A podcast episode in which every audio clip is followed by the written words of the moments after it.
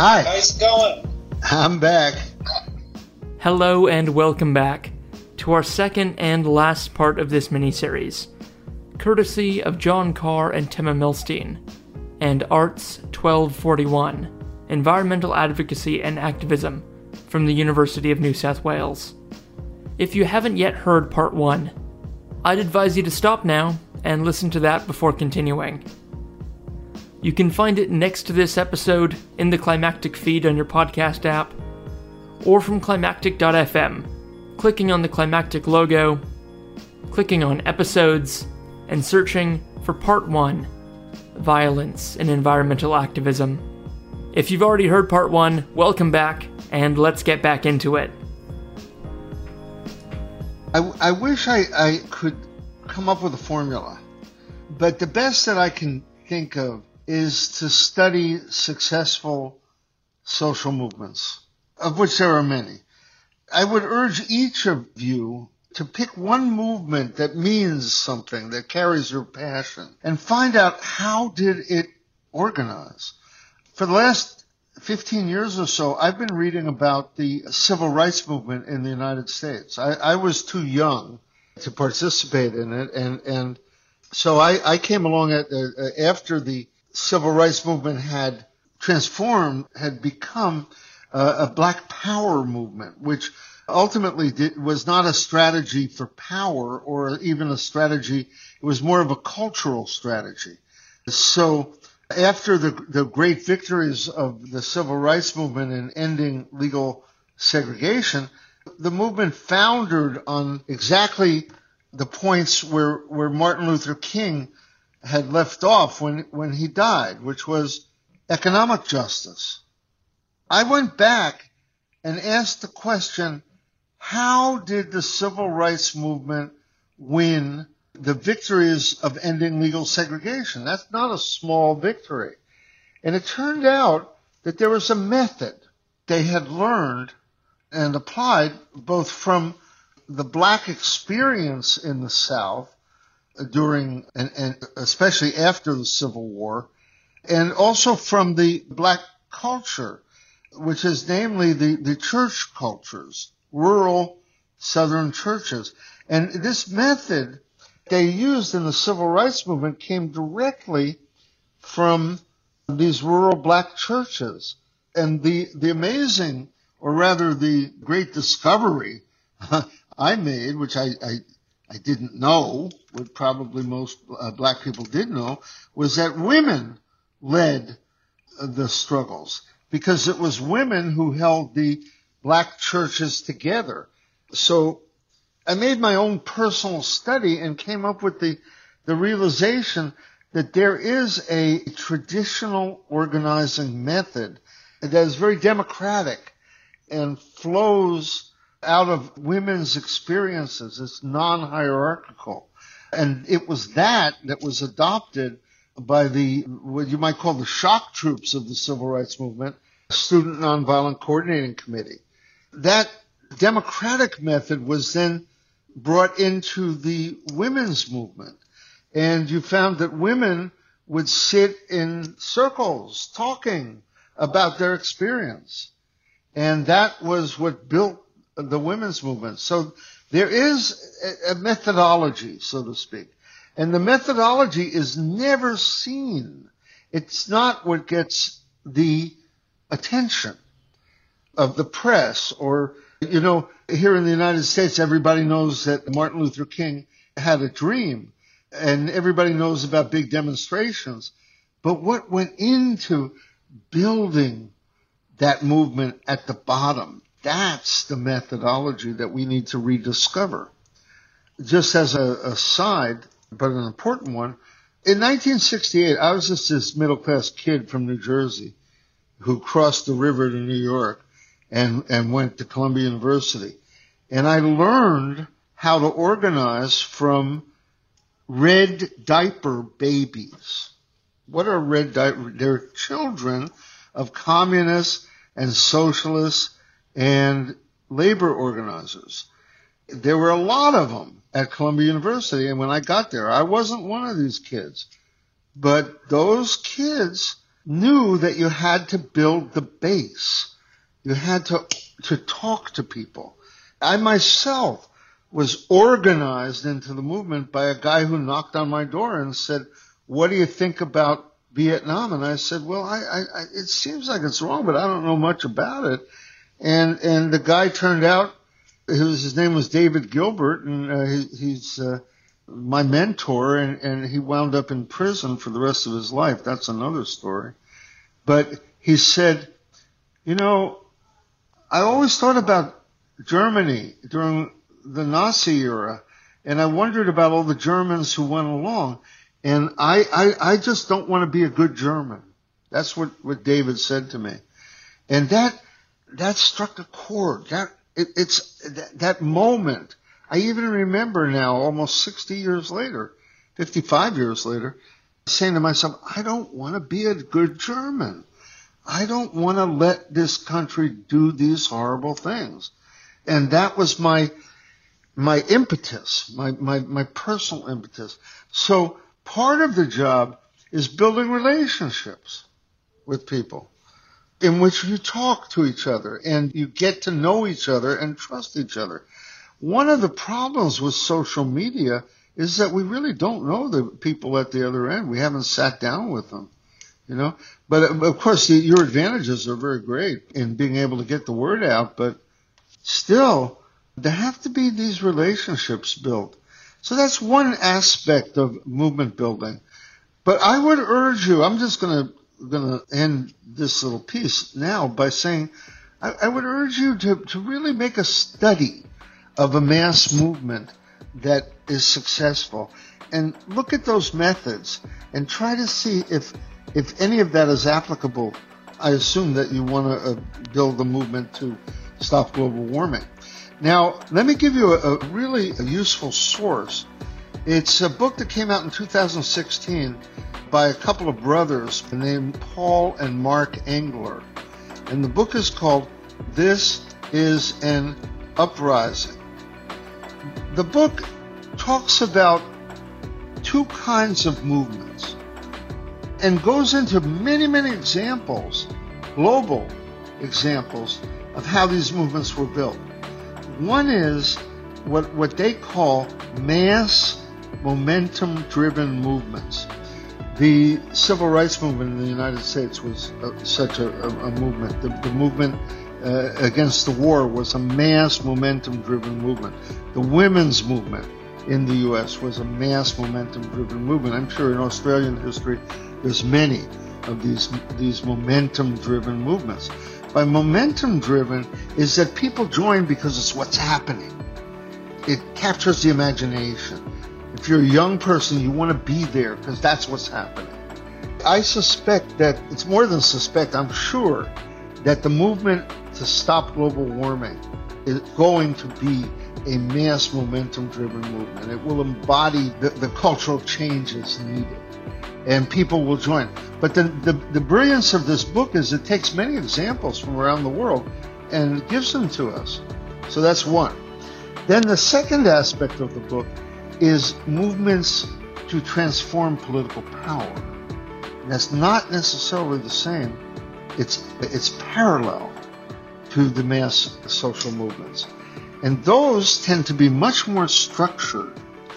By structure, what I mean is that people lead their lives within organizations.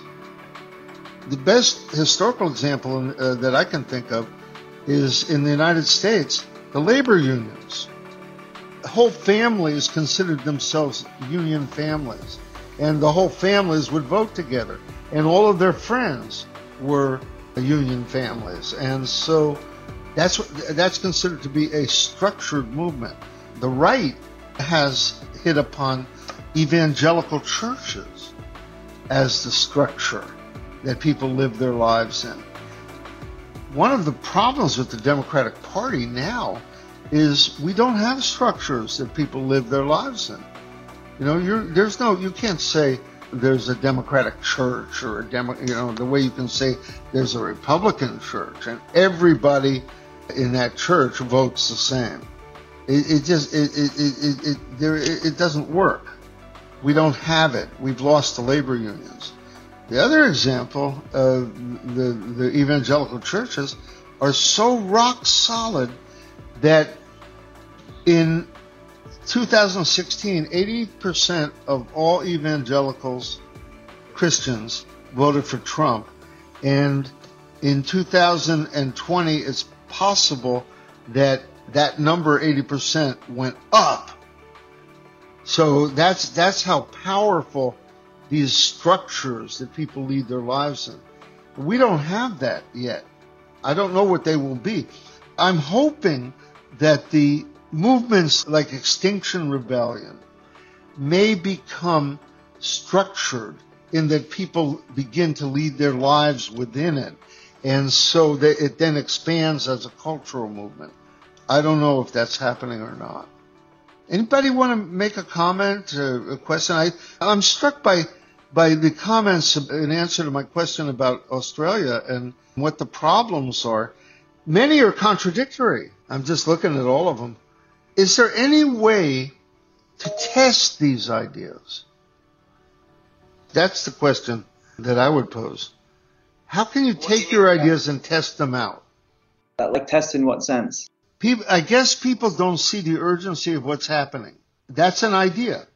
So then can you go out, talk to people, and find out if that's true or not? It probably is true. There's a big difference, Mark, here. I mean, I'm 43, right? So I'm not the most of the class are not my age group, right? I'm in between you and them. So I've seen how all the social media elements changed a lot of this.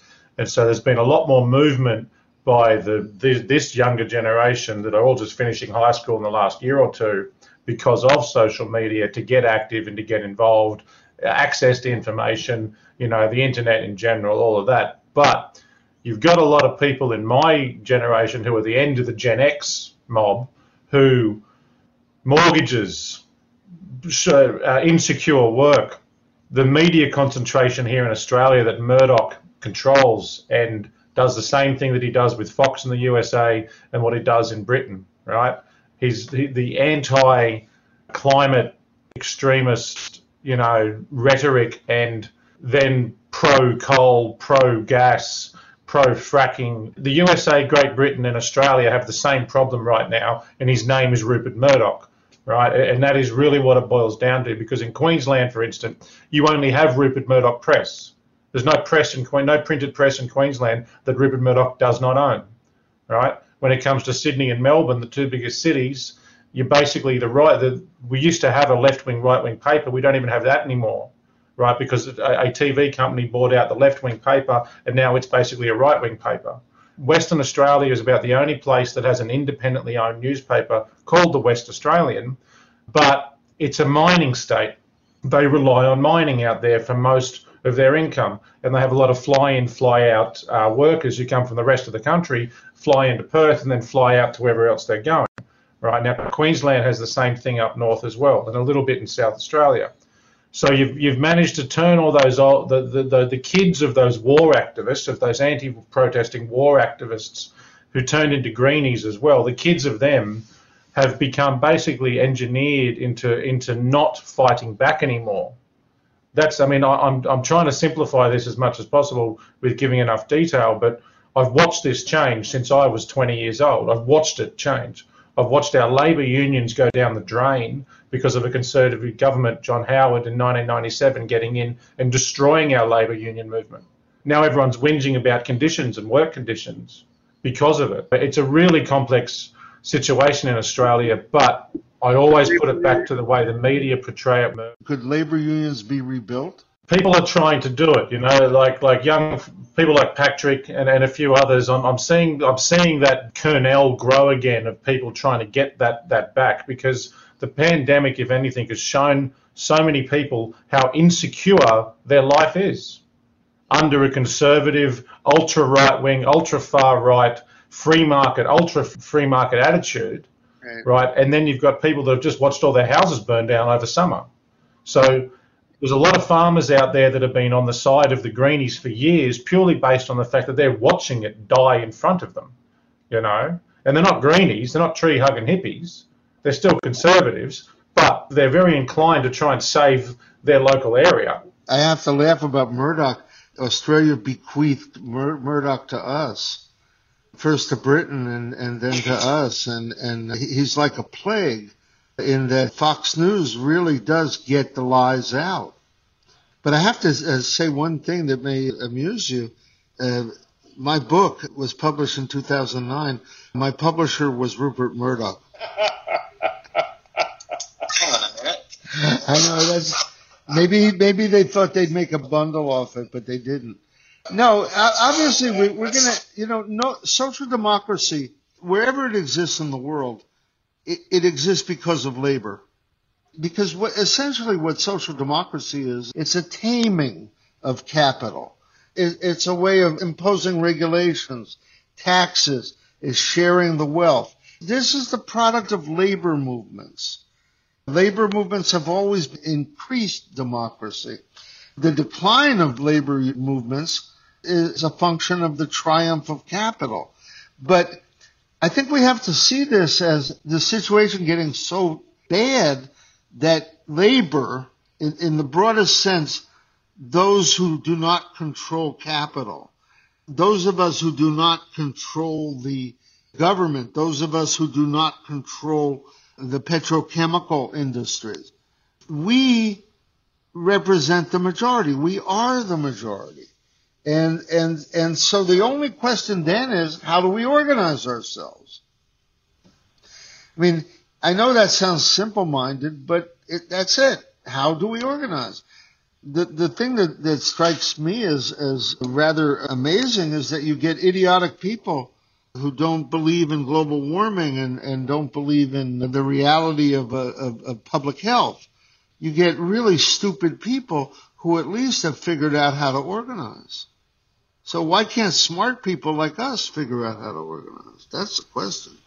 And so here's the question I'll throw out there, and I want the other students to also throw this out, but one of the case studies that we've looked at that I think I mentioned to you is the green bans during the 70s, where the construction laborers union really took on not only environmental issues, but affordable housing issues, gender equity issues.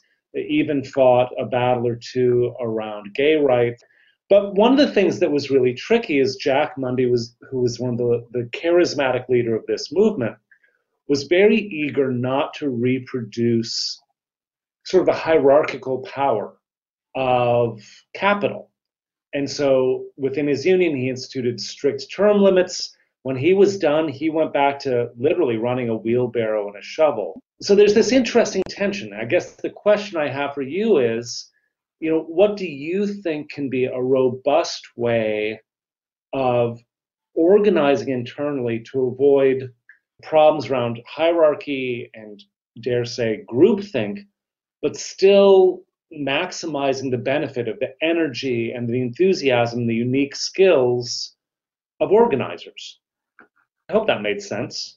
My first thought is that the women's movement can teach us something, because the women's movement really worked abolishing hierarchy. They saw it as a part of the patriarchy. So to answer that question, I would go back to the women's movement. I really would. And I recently read this book. I mentioned Gloria Steinem's book, My Life on the Road. She ends the book talking about the knowledge that Native people in the United States have on how to live on the land and how to treat the land, and also how to talk and to organize each other. And maybe there's something so fundamentally wrong with the way we white people deal with each other. I'm not trying to idealize anybody else, but I'm just saying, because my experience is that being fucked up is not only white people's problem. It's everybody's problem in the society. But the ability to communicate, or the ability to understand our relationship to nature, these are things that we've got to relearn. They probably exist somewhere. I was struck, John, by your tribute to the people who lived in New South Wales at the beginning of the class. And I wondered if, you're basically not Australian. You are not Australian. You're an American.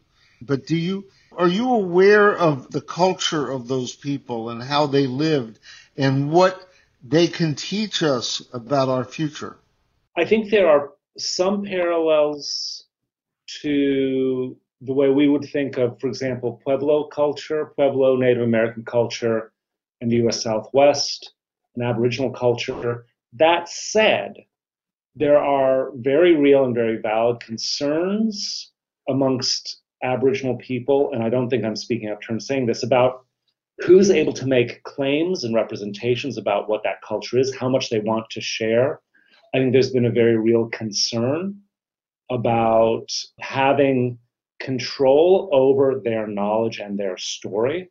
So one of the politics here is, very rightly so, if you want to speak to quote-unquote Aboriginal issues or Aboriginal perspectives on things, you really have to do the work to make sure that that you find a proper representative, that representative has been basically approved for sharing that knowledge.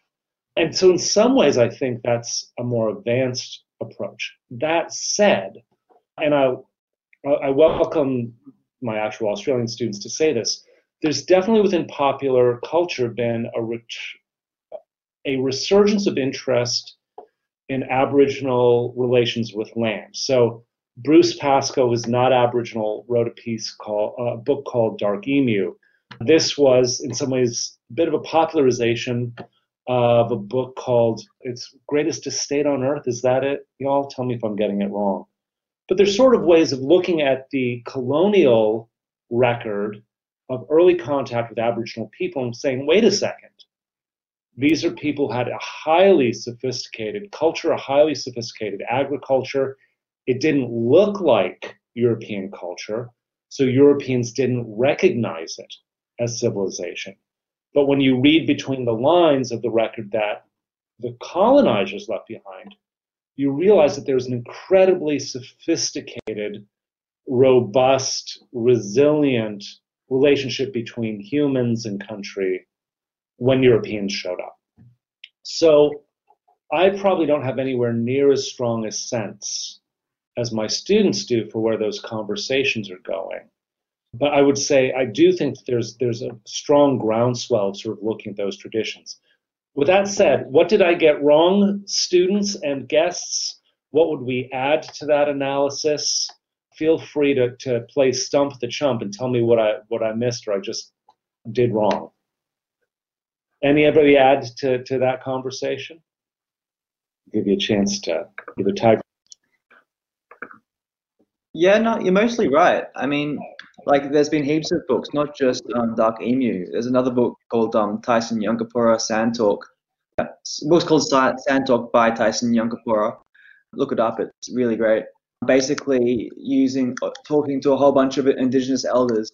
I haven't read it yet. I've read like the intro, but he basically is applying Indigenous knowledge in a general sense, talking with actual elders around Australia, and using their way of dealing with natural problems and using that to like analyze the current like socio-political state of the planet and actually using Indigenous knowledge to answer the world's problems. Subtitles is also how Indigenous thinking can save the world, so that kind of sums it up. But it's a totally first of its kind and it's really popular.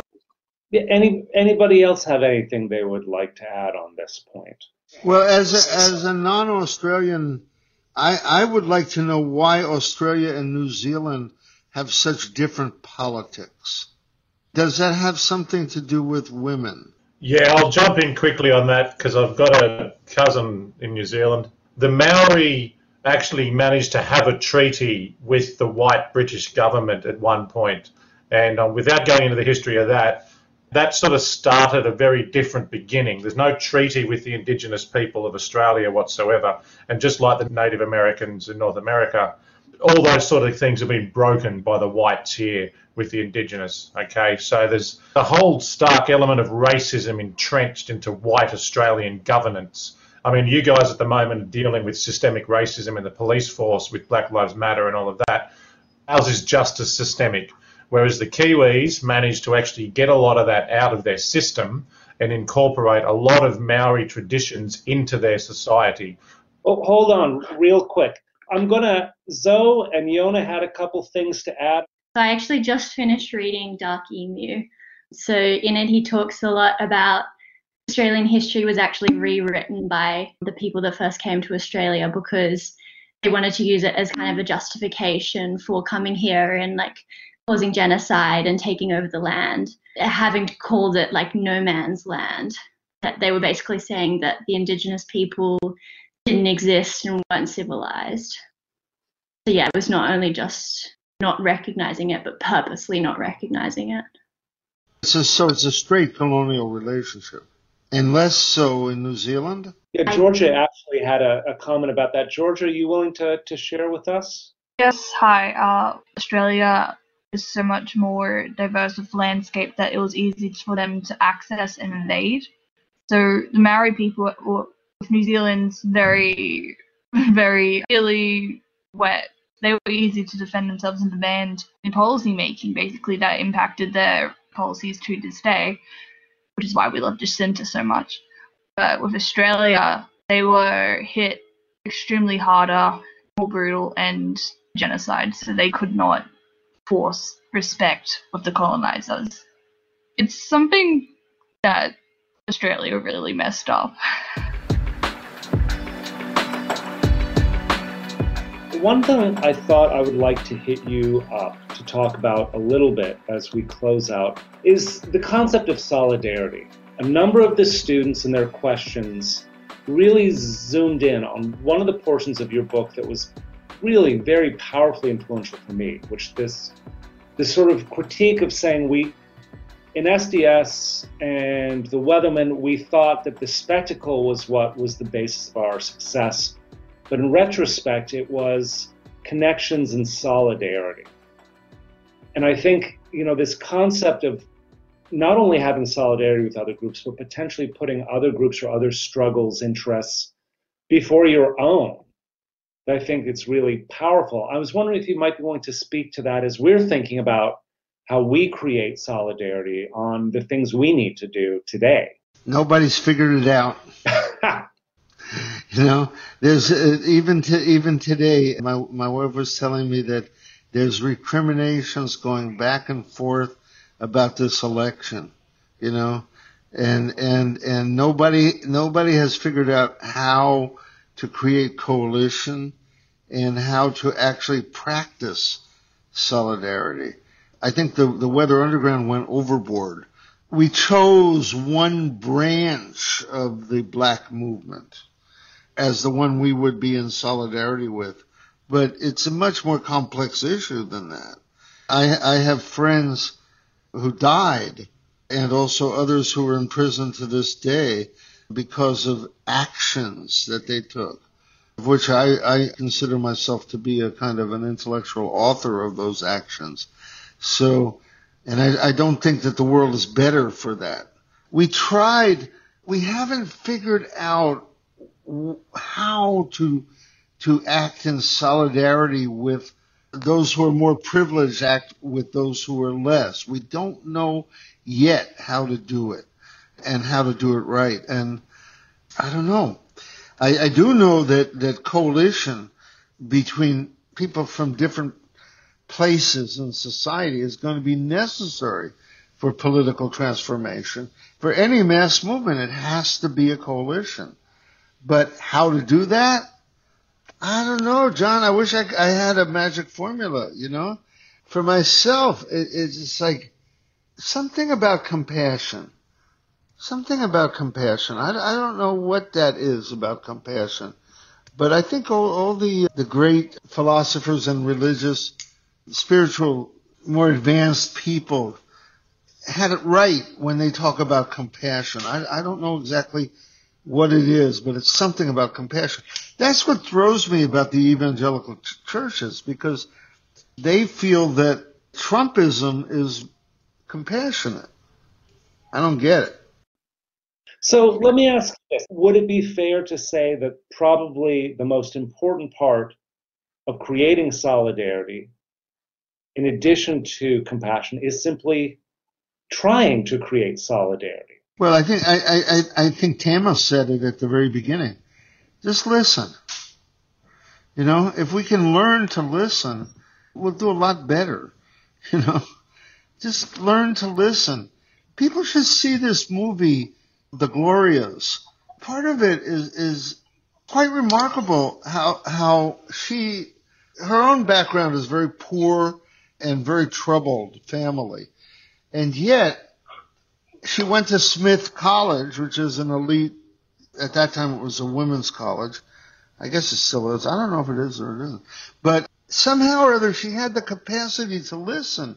And so the movie is a lot about the non-white women in her life who taught her.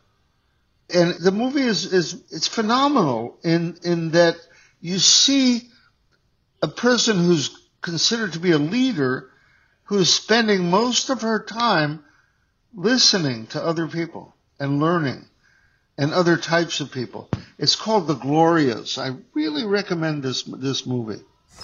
And now, here's some clips from The Glorias film trailer. You're Gloria Steinem. I am. Taking to the road. Changed who I thought I was. Travel is the best education. It's the only education, really. I just returned from 2 years in India. The stories I saw and heard are amazing. I'm going to try you out on a fashion assignment. If you want me to love you. I have a fear of public speaking. What Dorothy and I have to say is too important not to say it. This is the year of women's liberation. A simple right to reproductive freedom is basic. We're here to make revolution, not just dinner. We got to stop sucking and begin to bite it. You're working from within the movement now. Change comes from within. Every minute is a chance to change the world. Sorry, you lesbians. What are you, the alternative? I thought I would talk about why Harvard Law School needs women more than women need it. How dare you? This is going to be a disaster. Stop the bus. You're broken down and tired.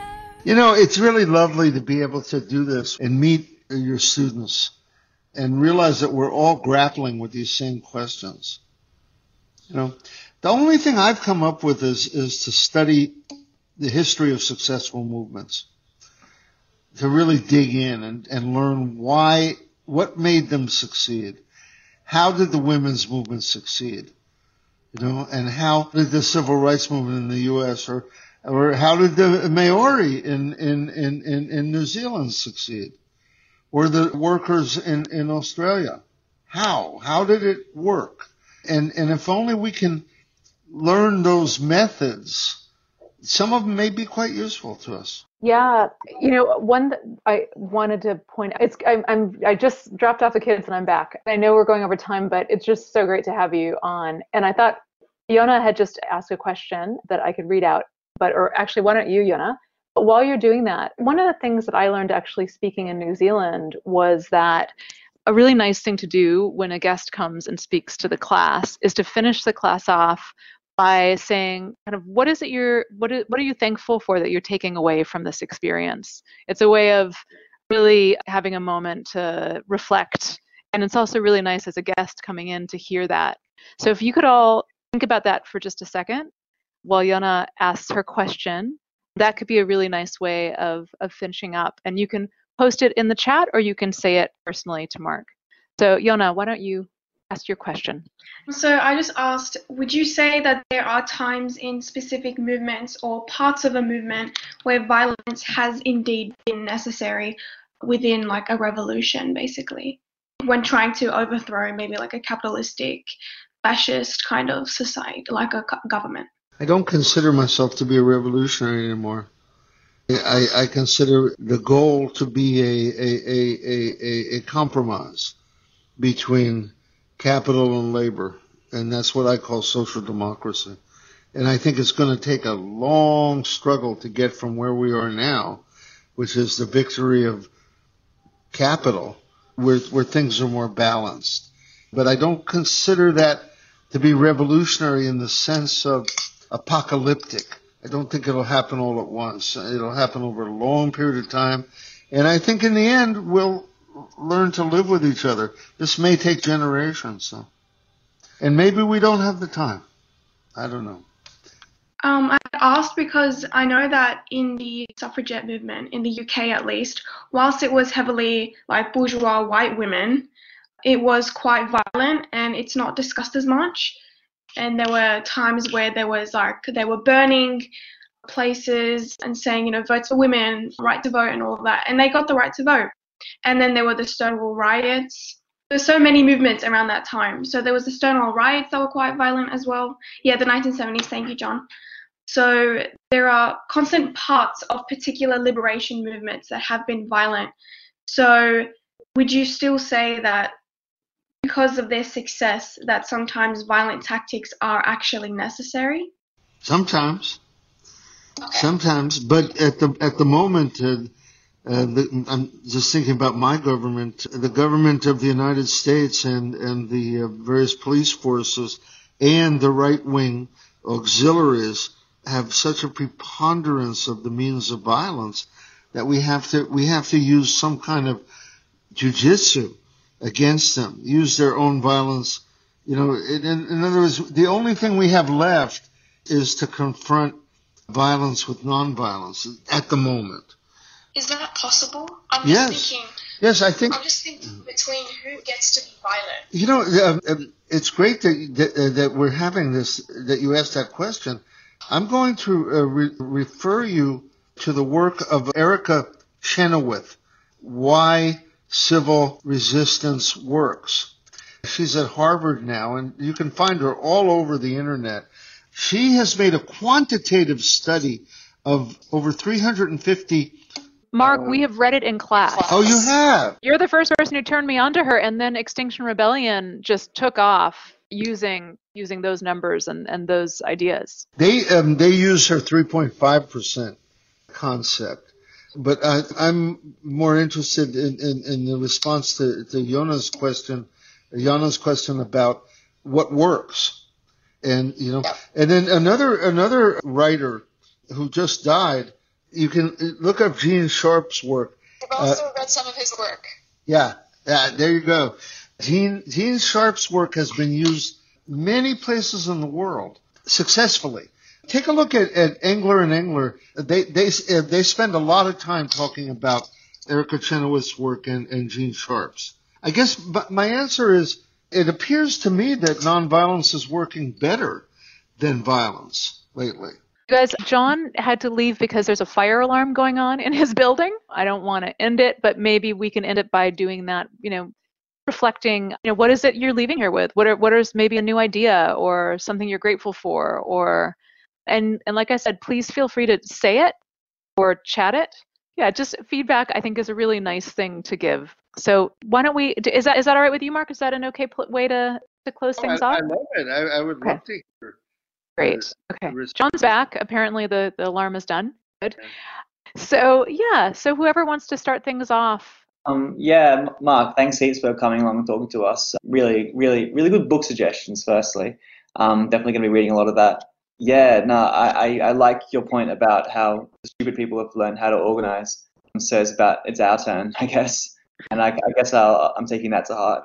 People who hold press conferences in front of landscapers, you know, by accident, learned how to organize so powerfully that they took over the U.S. government. I have been meaning to create a Teams background that's actually the Four Seasons Landscaping Company. So it looks like that's where I'm having my meetings online. If you haven't read that news yet, do look up Four Seasons Landscaping just to give yourself a little happiness. I was going to say it was a real pleasure to hear from it. It's, as some of the comments have said, it's not often people in your position talk to students and put your face to a lot of it anymore. Most people have gone underground and stayed underground. And for a lot of good reasons too, you know. I just wish you all the best with the coming election nightmare that's going to flow on for weeks. You know, it's not over yet, and so I really do, honestly, as you're in America, I wish you the best with all of it. I really do. Thank you, Dan. It's a pleasure to meet you. You're a historian, is that right? Yeah, I'm doing politics and international relations as a major, and also history as a major. So, but I've already done 25 years of reading a lot of it, which is why I've got so much to say on all of this, to be honest. It all started with military history as a teenager, put it that way. So, okay. well aware of your wars over there, don't worry. That's interesting, because Erica Chenoweth started out as a Marine, a U.S. Marine. And was not at all interested in nonviolence, but her study led her to it, and she's a quantitative analyst, so the numbers do count.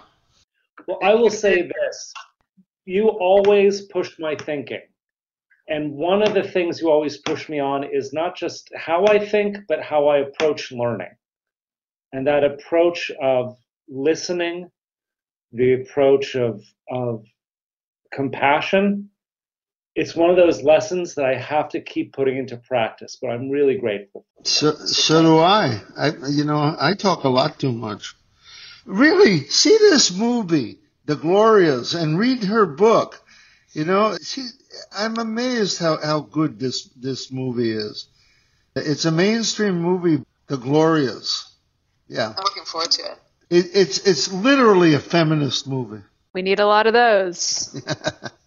Anyway, thank you very much for inviting me. I really appreciate it. I miss you guys so bad. It's a pleasure to spend a couple hours with you. Same. All of our love to you. And everybody there. Good day, good night, whatever.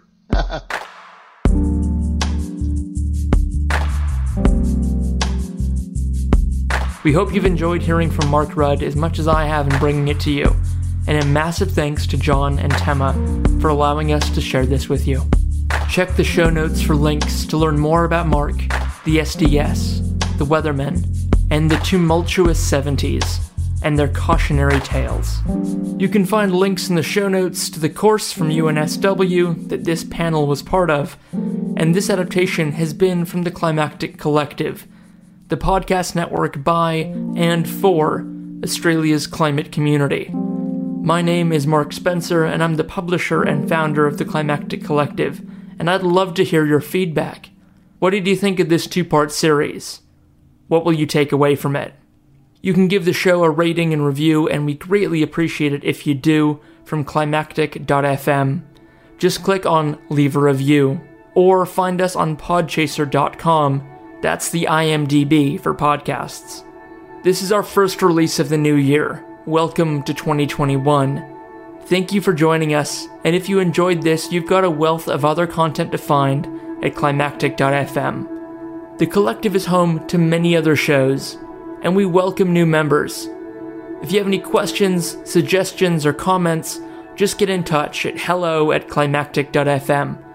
and find and follow us on social media, where we're at Climactic Show. Thank you for choosing to spend your time with us. Here's to making the 2020s a decade of action on the climate crisis, which we know is going to take some massive acts of organizing. So I hope you've taken something away from this. Thanks again, stay safe, and take care of each other in these climactic times.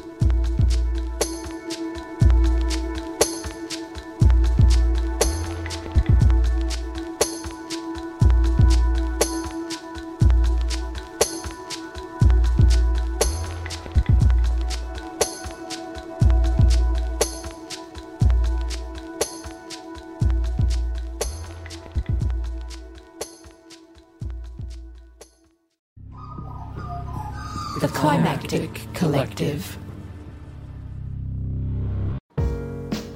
This show is produced by Hear Media, a boutique audio agency in Narm, Melbourne. To learn more and get in touch, head to hearmedia.studio. That's HERE media.studio.